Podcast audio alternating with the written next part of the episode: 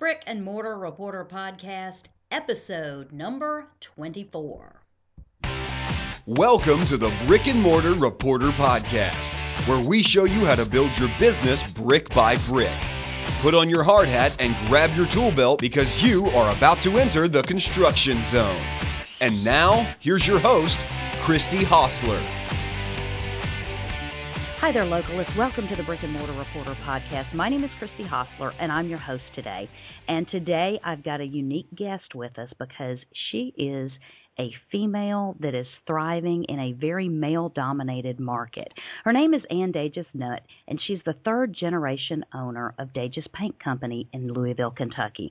Now, Dages Paint Company has been in business since nineteen thirty, and Ann has agreed to come on and share her, her unique journey as now the third-generation owner of the Dages Paint Company. So she has an interesting perspective, working and being right alongside all men most of the time in her market. So we're thrilled to have Ann here today, and we're excited to hear your story. Uh, welcome, Ann, to the podcast. Thank you very much. Now, Ann, to get us started, we always like to go a little bit deeper into your own personal and professional history, and I know you have, a, as a businesswoman, you have a lot going on right now, but can you take us back a little bit prior to where you are right now and kind of give us some info, anything personally or professionally that will help us get to know you a little better? Well, I've always worked, um, even after, well, in college, I worked for entrepreneurs, so I had never gone to the big corporate environment. Um, when I was in college, I interned with a uh, for the corporate office of a of a franchise, of uh-huh. an ice cream yogurt franchise. Um, but they were a local startup company here in Louisville, and I interned oh, okay. them uh, with them when I was in college, and then that was my first job after school.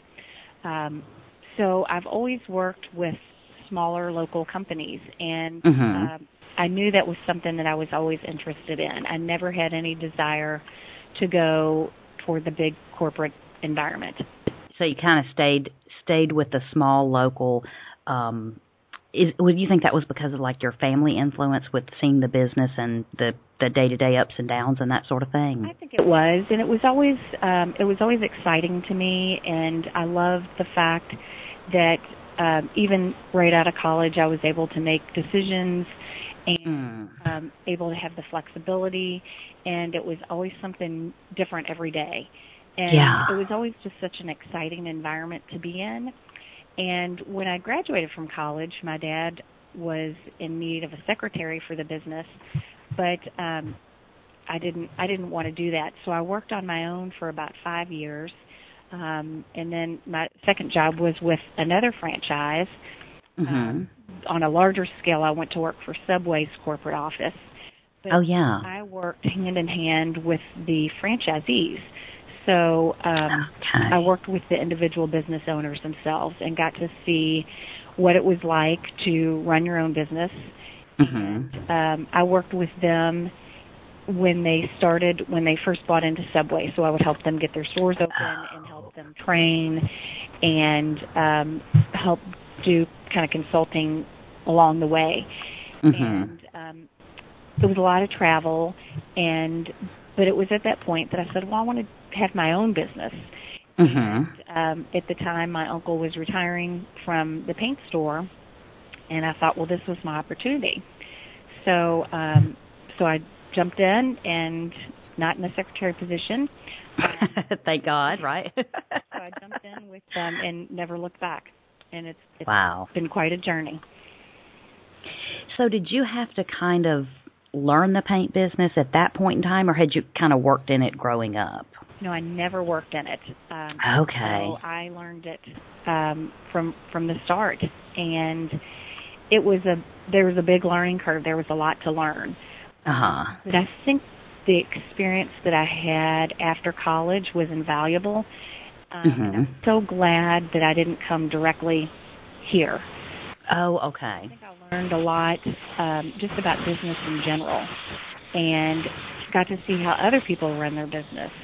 And um, I think that was a great experience for me, and I'm so glad that I did that um, because when I came here, I had I knew a lot of I had a good business background. Mm-hmm. I had to learn the products, of course, um, Right. And right. There's a lot to learn in that regard, but I felt like I had a good, strong business foundation. Well, the good thing is, you know, the work you did with the franchisees and the people that were just getting started in businesses, you got to see them at a time whenever most people would not be around, you know, that most people wouldn't know them. And you get, you probably saw a lot of the emotional side and the ups and downs of getting started and is this going to work and can we do this? And, you know, you see more to it than just a storefront opened up and now the doors are open and, you know, I think it gives you a unique perspective to see what people go through. I, I agree. It gives you a very realistic perspective. Um, yeah. People on the outside always think, oh, they own their own business. It's they see all the, the good, glamorous things. Mm-hmm, and mm-hmm. working with the startups, I saw, you know, you're like like you said, I saw the fear. Mm-hmm. I saw the many late nights. Mm-hmm. Uh, you know, I was working aside many of them. You know, I I. When we were doing openings, I mean, I would put in twenty hours in a day. Wow! And uh, but that's but that's what it's like when you own your own company. And, it is, yeah. You know, and you know, you you don't even get to the point where you know you just automatically assume as a consumer, oh, somebody has enough money to open their own business. They must have tons of money. And you realize whenever you see what you saw that everyone's on a budget, everyone's doing everything they can with a shoestring, and there's not the deep pockets that a corporate level business would have. Oh, absolutely. And you're the Changes last, your perspective. you're, you know, you're the last one to get the paycheck, and mm-hmm. if, if there's money there to give you the paycheck, and uh, right. Yeah. So that was that. In that sense, it was very realistic. Um, and and and growing up in that too, I kind of had a, a sense of that as well. Mm-hmm. Yeah. You know, I have found so many business owners that I talk to are their parents were business owners, and it doesn't necessarily mean that they have gone in and um, you know taken over their family business or anything, but by learning and seeing what their families did as a business, um, it really it made them fearless almost of going in and repeating that, you know. So I think being exposed to that business environment early on in your home is invaluable later on. So I agree one hundred percent, and I think that's probably why I had. It was so natural for me mm-hmm. um, to be an entrepreneur, and I, and I'm sure that's why. Just growing up in the business, and, and now you know one of my own children, my oldest son, he's fourteen. I mean, he he's already said he wants to have his own business. Oh, that's great to see. Yeah, and you know whether he wants to come here, which would be great, or if he doesn't, that's fine too. But it's, mm-hmm. it's just neat that he's already open to that, and and already on his level, he he does little things to make money and. Um, it's really fun to see on that on that scale. I love that whenever the entrepreneurial type parents are teaching the kids um, to do things. You know, I was um, a, a couple, several months ago. I had interviewed Heidi Troll, who is a, a owner of a local restaurant here. She's kind of come down through Emerald's uh, kitchens and that sort of thing. But she owned a place here in South Carolina, and I went out to have dinner at her place. And she was talking about her little nine-year-old son and how he has a booth at the farmer's market every summer, and he sells homemade lemonades, and they put blueberry and strawberry purees in it and this, that, and the other. And then she got to saying, but he has to give me fifteen percent off the top for the co- to cover the cost of his goods, and whoever the owner, uh, the adult is that takes him and stays with him at the farmer's market, he has to pay them ten dollars an hour, and then anything left over that, he gets to keep it. And, you know, his booth rental and that sort of thing. And I thought, that is a fantastic way to teach kids about money. Yep. You know, you you see it, and, and the kids realize that, you know, when you get a dollar or you earn a dollar, it's not all of your dollar. It's not all yours to keep anymore. So oh, that's, that yeah, that's I love that. You. Yeah, I love that you're teaching your son uh, and that he's getting into the habit of earning, uh, you know, because that's something that um, I think is on a, a whole generation level, we've lost a lot of that. Yeah, so I think so too. I think we we may have skipped a generation or two. We did. we did. Maybe to that. Maybe we're rebalancing. I think that might be what we're doing right now, but I love to see that, so that's great. Now, even though you grew up in an entrepreneurial-type um, family and all that, it, do you remember the point in time you said something went on with you and said, I want to do this, I want to be an entrepreneur? You know, I don't um, I don't remember any particular point in time. Uh, uh-huh.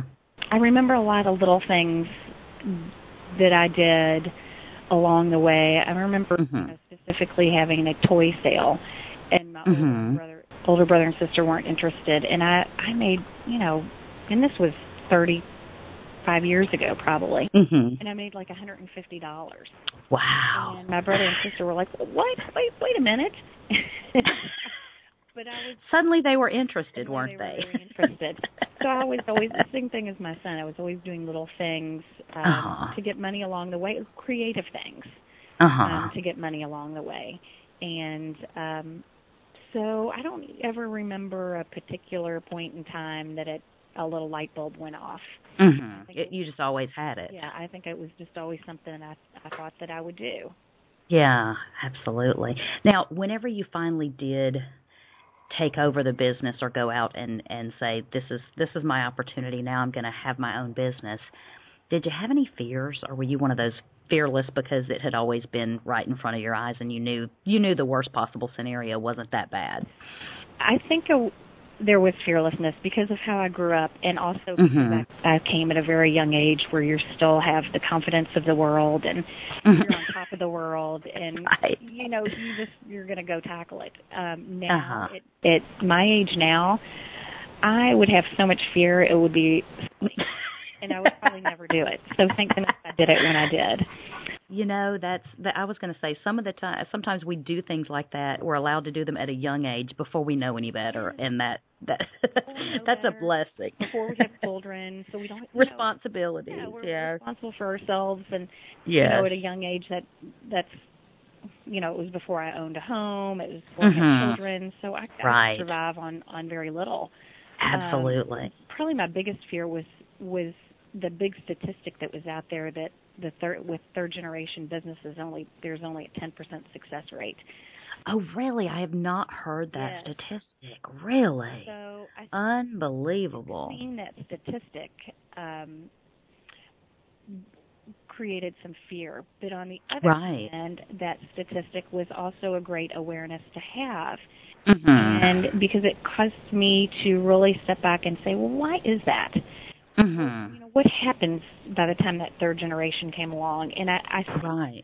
at least my philosophy on it is when I joined the family business, mm-hmm. my dad was traveling at his, you know, at his convenience. He was mm-hmm. taking a day off to play golf once a week. Um, he was doing a lot of things that he wanted to do. Mm-hmm. And, and I grew up seeing that. So I think right. by the time the third generation comes in, they come in and they want that right away. I gotcha. And as tempting as that was, um, I realized, you know, he, he worked fifty years. Right, you know, fifty yeah. years before he got to that point. Right. So, well, it's, it's, you know, the same thing we see with, you know, kids getting out of college can't expect to have the same type of, you know, houses and cars that their parents do exactly. because they've got thirty more years of experience and everything else under their belt, and you can't just come out having that all from the beginning. Right. So that is interesting. I had not heard that statistic about the third generation businesses only having a ten percent chance of survival. I think I tend to hear the ones about, you know, businesses, uh, startup businesses only make, you know, if they survive only so many so much percentage of them survive to three years and five years and, you know, beyond that. And um, it is amazing that you could have the weight of that third generation and then just let it all go, because I would think there would be a lot of family pressure as well, you know, to hold up the family name and the family business. And by that time you might have employees that have been working with you for twenty, thirty, forty years. Right. And there's and there is, there's a lot. There is pressure um to keep the business going, but I think mm-hmm. that's pressure that I put on myself. Yeah. I certainly don't feel that from my siblings. Which, okay, well, that's good, though. Yeah, which is good. um, you know, I think they would be sad if anything were ever to happen, but mm-hmm. um, I, I, I don't feel pressure from them, which which is nice. Yeah, definitely. Now, as you kind of navigated your way back into taking over the family business, did you have any sort of business coach or mentors that sort of helped guide you through that process? You know, I had um, several, of course, being my father, um, uh-huh. which was probably the biggest. Um, and we, he has since retired, but we had the um, pleasure of working together for probably, you know, probably ten to fifteen years. Oh, wow, okay. So that was really nice. Sure. He retired. Um, and probably another, we are members of an independent buying group um, mm-hmm. with independent paint stores throughout the United States. Oh, okay. And um, we have formed our own company, and together as a group, it allows us to be competitive with the big national chains. Um, wow. That is, is a single owner. As a single store owner, I wouldn't have the buying power to compete sure. with national chains. But as a group of these independents, I think we have fifteen, over fifteen hundred storefronts. We can oh, wow. um, negotiate some good deals and buying power through the group. So I mm-hmm. have many mentors through that group, and it's a one. They're business store owners in different cities, mm-hmm. and they've been one just a wonderful, wonderful group to be a part of. Um, and within that group, there is a owner of a um, of a paint store here locally. Mm-hmm. I guess, you know, on the books we'd be competitors, but right. we're really not. And he has been um, so supportive of me and just a really good mentor and a good example of how to run a successful business. Um And I, I look up to him very much so, and he's, he's been a great example to follow. That's great whenever you can be seen more as collaborators than competitors. Right. You know, I think I think we need more of that in business, and I think that's, again, something that we got away from with all the big, you know, corporate push for profits and profits above anything else. And I think now there's a push back toward relationships and being being more collaborative in the work environment. But I also wanted to ask you one thing about the independent buying group that you said you have. Is that a common thing in a lot of industries, or is that just unique to what the paint business that you're in? Um, I I don't know if I could answer that question completely. Uh, mm-hmm. I have heard in other industries. Um, I'm not sure to what degree, but I have heard, yes, I have heard some, and certainly in the hardware industry. Mm-hmm. And, and so I think it is fairly common. Okay. Um, but there might be some some industries out there that that aren't leveraging that sort of thing. And I guess to get started with that, you would just have to have a very um, motivated business owner that, that would want to get something like that started and then approach the distributors or, or whoever and get that going. Oh, and it's been huge. And I, I firmly believe um, that without that, we wouldn't we wouldn't be here today. Right. Well, you know, I just think if there are other business owners that are on their own, you know, local independent business owners that are not being able to benefit from that sort of thing within their industry, um, that could definitely be a key to changing the game if they could get something like that started. So that's that's excellent, excellent advice. Now, you are in a male-dominated industry. Um, I guess it's, I don't know if that's a bad thing to say or not. It just it, it just seems to be that that tends to be in the construction, the painting, the hardware. Sure. There's not a lot of women popping their heads up. And so um, what challenges, challenges have you faced in particular just in regard to trying to adapt to a man's world? Well, um, there are a couple challenges, and, and I think when I first came, um, there was a challenge with, first and foremost, with the employees. Um, mm. you know, Daddy's little girl was going to come to work. Right. And I did not want that at all, and mm-hmm. um, I have to laugh because the first day I came to work in a pantsuit thinking I was dressing down.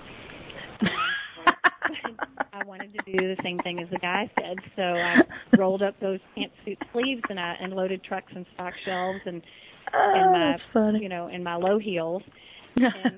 that was the last day of that. I took all my suits to consignment and uh, bought, you know, ten pairs of khakis and lots of polo shirts and hiking yes. boots. And I've never looked back. The only time I get a suit now is terribly for sadly for a funeral, but yeah. Um, so I think initially. With the employees, I, I had to improve myself, and that was and that was fine, and I was uh-huh. willing to do that. Um, and then with the customers, we just had a lot of uh, a lot of men, and uh-huh. you know, it was twenty, thirty, twenty years ago. There was still a lot of um, prejudice, I guess, going right. on. And I mean, I, I would have them come and say, "Let me talk to one of those guys. I don't want to talk to a woman," and uh, I didn't care. It was kind of funny. Yeah. And I had to prove myself. And then, you know, the table slowly started to turn, and my dad would laugh because then they wouldn't even want to talk to him. They'd come in the door, let me talk to Ann. And that's when I knew, you know, times have changed, because right. then they would, you know, kind of walk past walk past the guys and come directly to me. Um, yeah. And I, it's funny, I still have people call um, who don't know me, and mm-hmm. they want to talk to one of the guys. And, or, you know, if people are new, they might walk in the door, and, and I, I still get a kick out of that, which I don't mind. I've never taken offense to it. I, I've always thought it was kind of funny. Well, I guess you probably feel like on, on sometimes it's a challenge to win over those toughest customers that are most um, most loyal to your dad, or that he's well, he's been helping me for twenty years and he knows what I need, and you know, that kind of thing. To finally have them come to you, I'm sure you probably feel like, yes, I got it. You know, the challenge for the day has yeah. been conquered. So there's great satisfaction. Now, as far as things that you've learned. We don't we don't want to take a lot of time and focus on the negative, but I know you've probably had some failures along the way as a business owner. And are there any of them that you can think of that we could share with other people that might be a lesson they could learn from? Well, probably the, you know, I mean, really, um, fortunately, knock on wood, we haven't had any huge, huge failures that we couldn't overcome. Mm-hmm. Um, and So thinking about that question, maybe just some different product lines that we took on that didn't sell. Um, oh, I don't really consider that a failure, because mm-hmm. you're trying to grow your sales, and you don't know if you don't try. And we've also mm-hmm. had new product lines that we've taken on that have been extremely successful. Mm-hmm.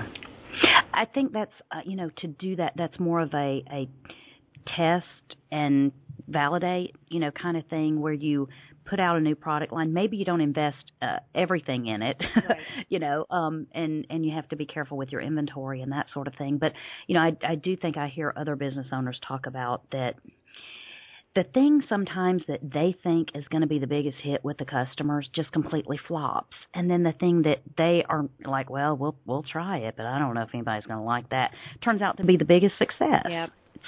It, do you find that too? Oh, I do. And it, it is so funny how that how that works. Um, but there's, I'd say ninety percent of the things that I thought would be super successful haven't been, mm-hmm. and the, mm-hmm. the things that I haven't thought of have been. So exactly like you said. And I think it's That's so funny. important to have the diversification.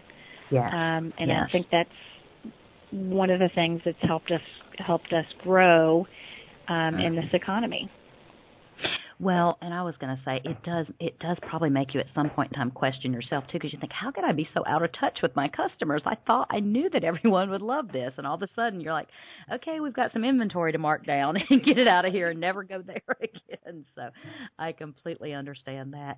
Now, as you've been trying to grow your business and trying to um, transition from the old previous generation to your ownership, what resources within your community have been the most helpful for you? Well, probably the strongest thing has been having an outside sales force. So, okay, talk about that for us, to kind of explain what that is, um, or how it looks for you. Just having a um, having people within your store, or having employees that actually go outside of the store to call on customers. Okay. So they go outside to reach new customers and, and current customers. They go out on jobs. Um, so that's been a way that we've gotten new sales and new customers. Um, and then another resource, not necessarily within my community, but within the entrepreneurial community, has been uh-huh. the independent buying group that we're in. That's just been I a see. huge, huge resource for us. And, and those are... So within that buying group, we um, so we have formed our own company, and you buy into it. So we actually em- employ um, a, called a business development team, and they actually go negotiate deals with vendors. On, oh, okay. On the behalf of the of the members of the group members. Mm-hmm. So that has been um, you know that that has been such a good resource for us. Now, do those negotiating teams, are they, is that like their full-time job to go out and negotiate deals, or is that, are they also employees of these other businesses no, within the group? Full-time job. Wow, okay. So they go out and they negotiate deals with vendors, but they also visit the stores, um, mm-hmm. which is great because then they share with store owners what's been successful in other areas. So it's ah. a couple times a year, and they'll come in and, and say, um, oh, gosh, you know, you're doing this. This is really neat. Tell me what you're doing. I want to share this mm-hmm. with the group. And, yeah. And then they'll also say, hey, you know, Joe over here at so-and-so is doing this, and he's had a, a great success with it. Maybe you should try it here at your store.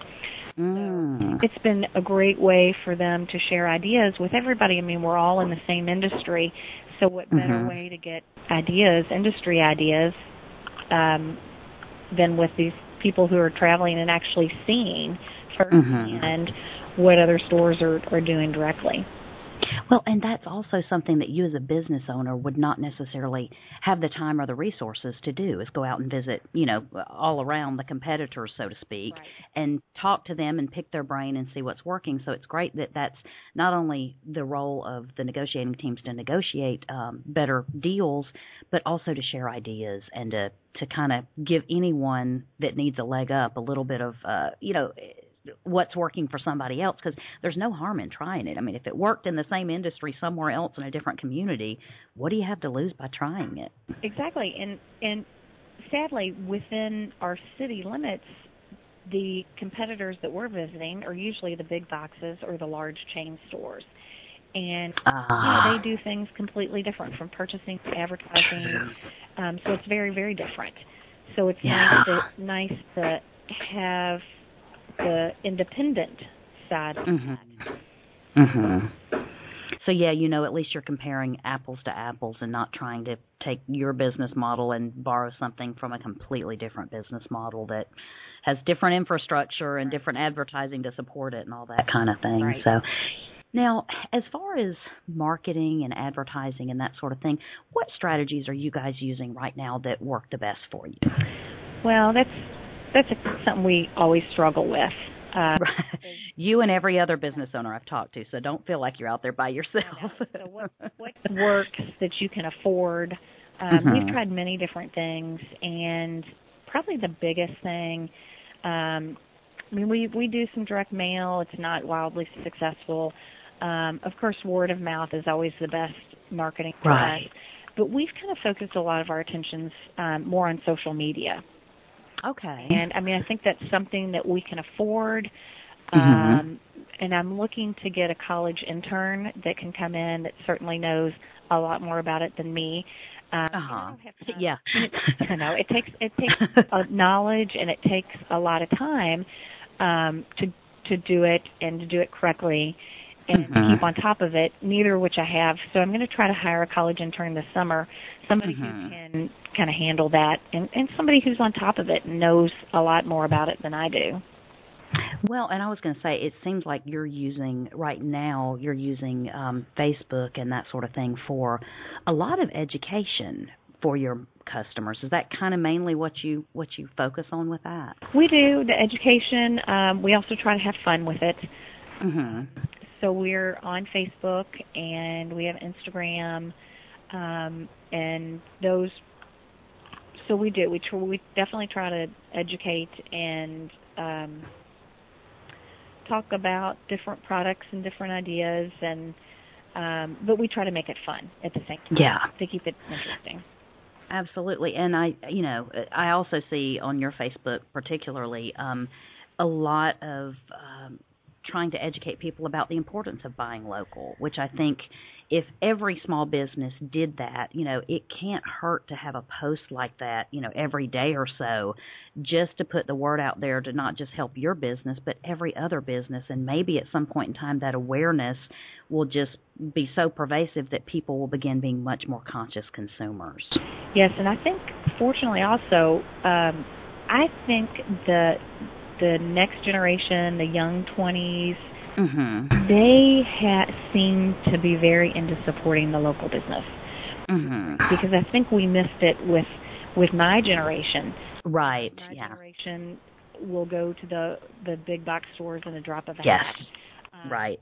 But I'm seeing this younger generation really, really, really wanting to work with um, local stores and mm-hmm. support the independent and keep it all local. And that's so nice to see. And like you say, be very relationship focused. And there's just so many advantages and benefits. And, you know, I love getting to know my customers and mm-hmm. getting to know what they're doing in their homes and talking to them about their homes and their colors. And helping them, and, you know, it's not unusual. We go over to people's houses all the time and help them with stuff. Uh-huh. That's um, great. And you can't get that at a big box store for sure.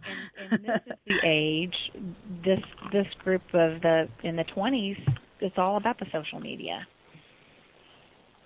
So we're really trying to focus on that as our marketing strategy.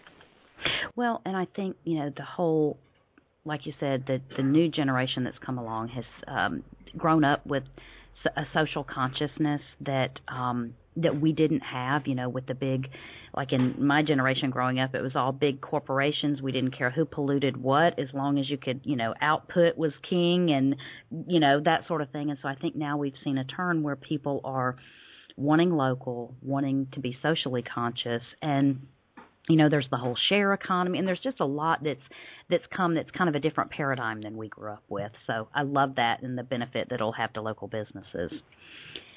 So, Ann, what for your company right now, what performance metrics or key indicators do you measure for your business, and why do you feel like those metrics are important?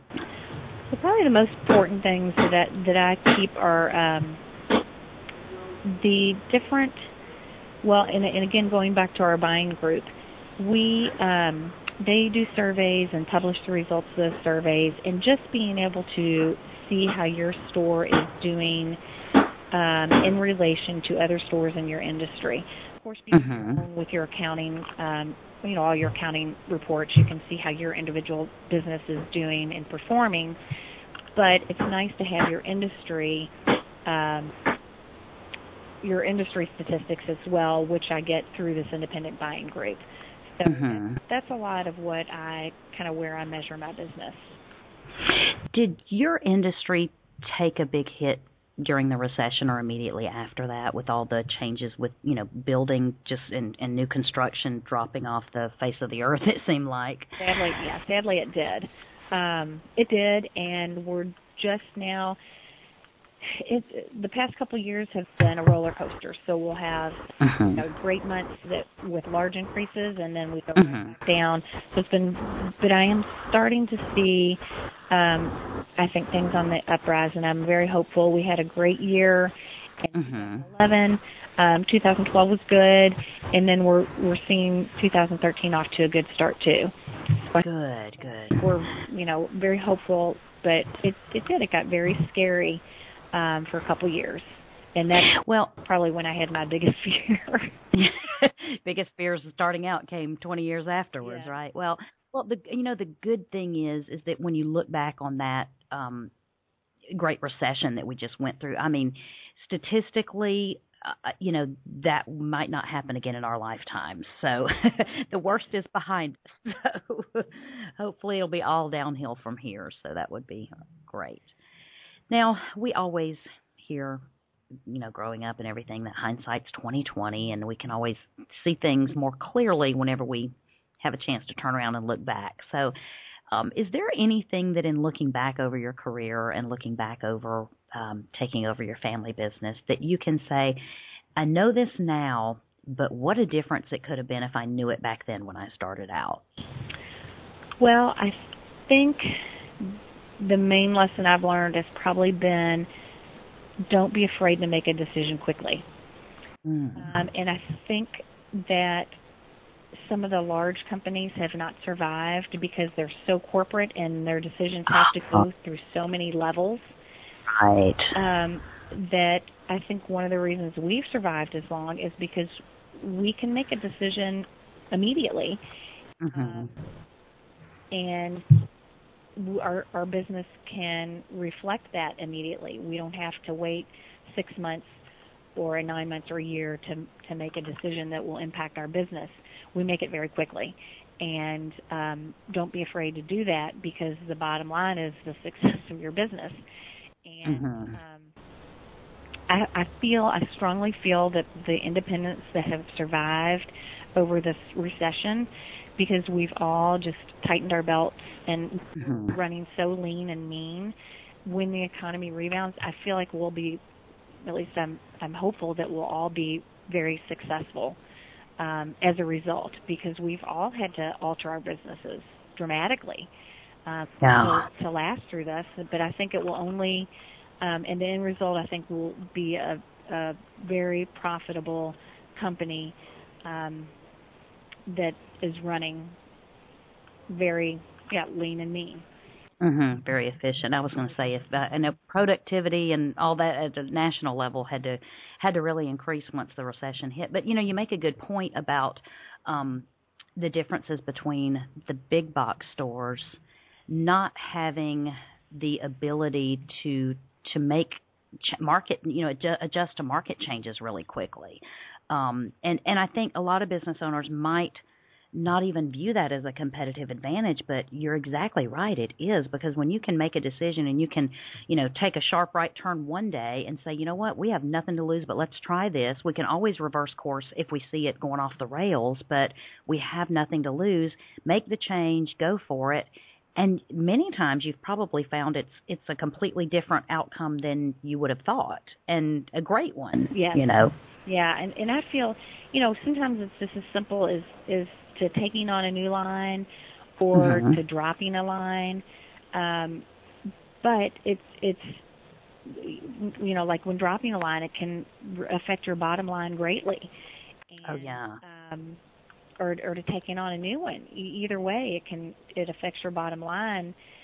But, and, and, you know, whether it's to hire an employee or mm-hmm. not replace an employee, just, just being able to make that decision on the spot um, can make a can make a big difference. Absolutely. Well, that's definitely good advice. Now, Ann, one of the things we like to provide for our listeners, um, because we have some that would very much like to be local business owners, and they haven't yet been able to take the plunge or, you know, to step into the water of local business ownership yet.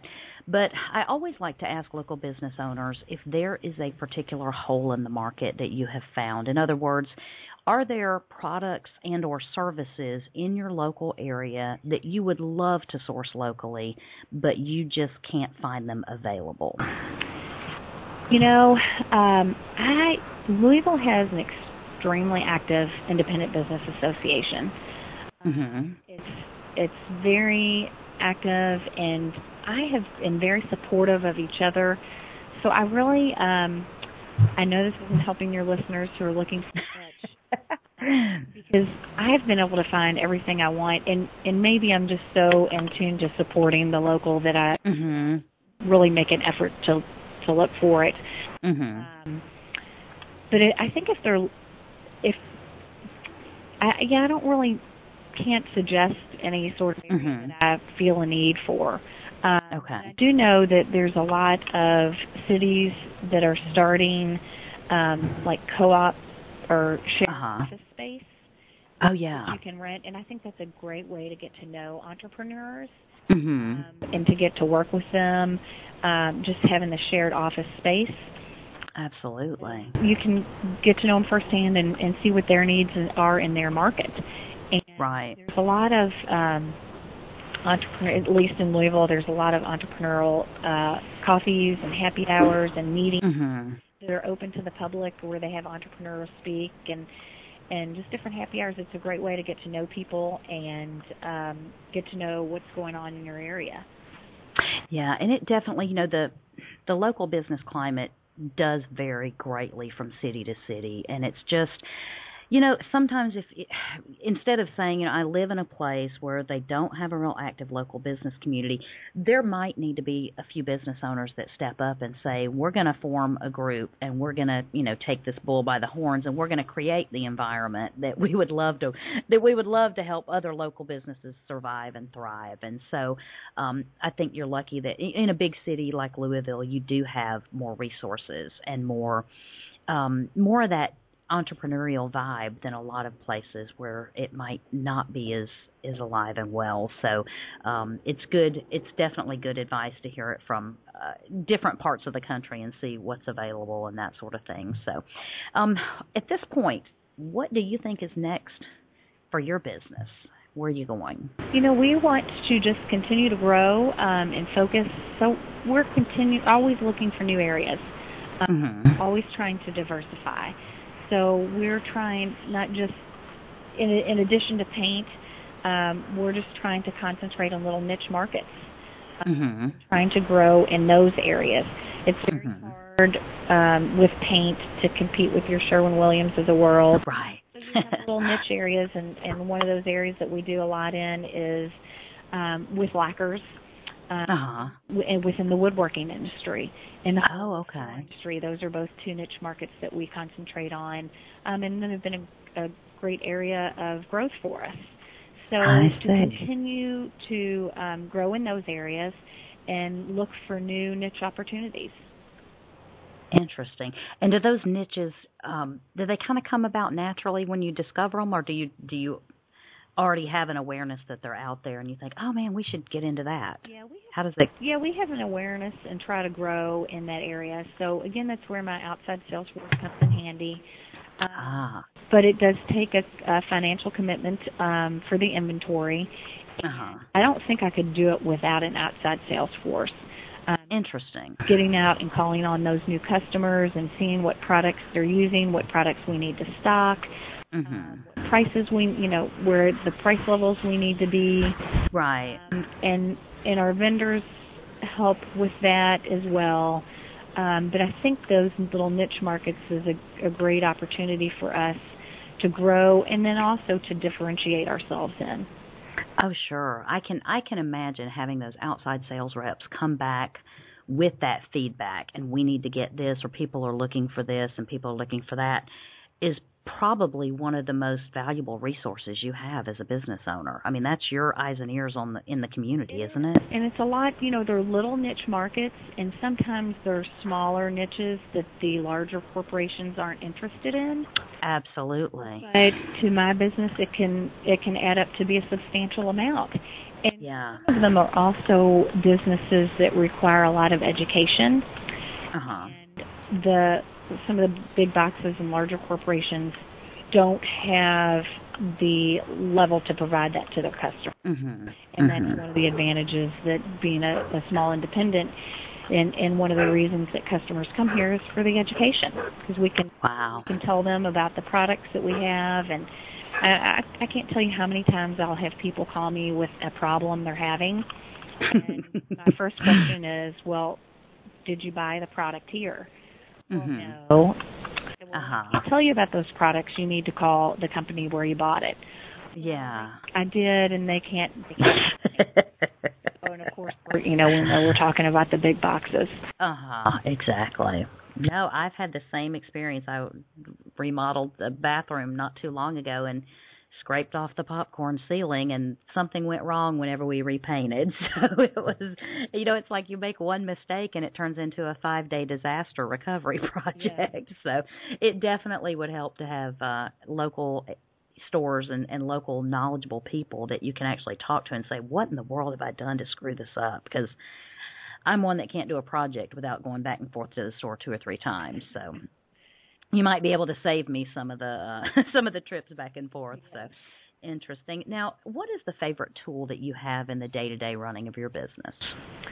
Well, my iPhone is a wonderful tool. And okay. Just being able, and, and my computer, I hate to be so generic in my answer, mm-hmm. um, and, and having remote access to that. But it's um, my iPhone allows me to work from wherever I am, which uh-huh. is good and a bad thing, of course, because it's yeah, it's double-edged sword. Exactly. So try to find that balance.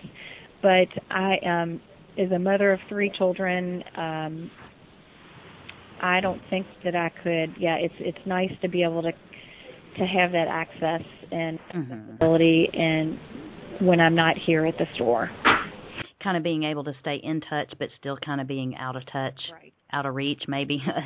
Instead of excellent.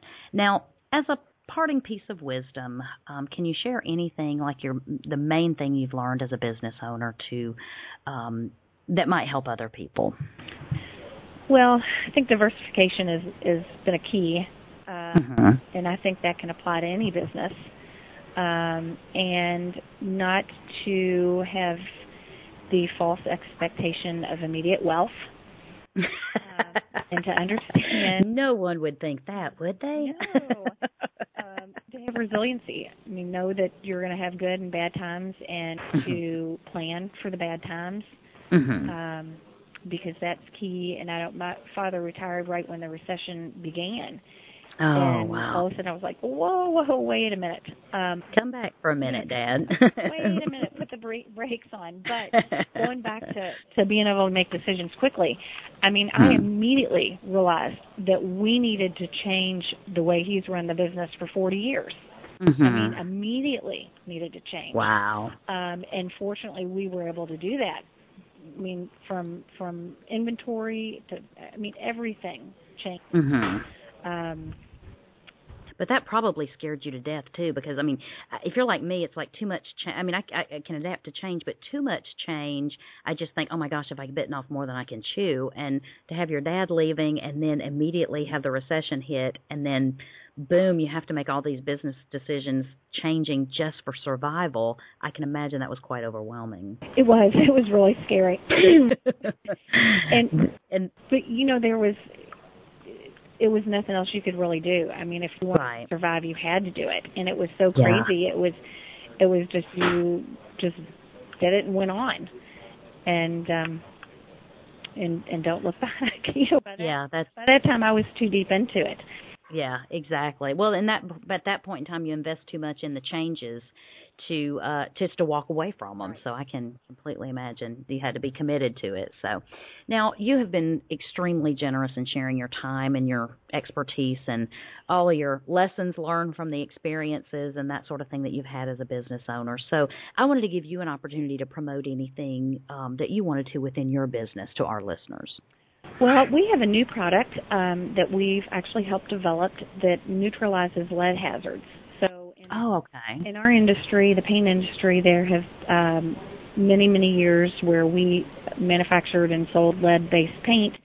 Mm-hmm. Generations now are unfortunately suffering Dude, the consequences yes, yeah. of that, and they're extremely, extremely hazardous and harmful to um, children and adults. And mm-hmm. all that lead-based paint is deteriorating, and it's out there to um, harm humans. Mm-hmm.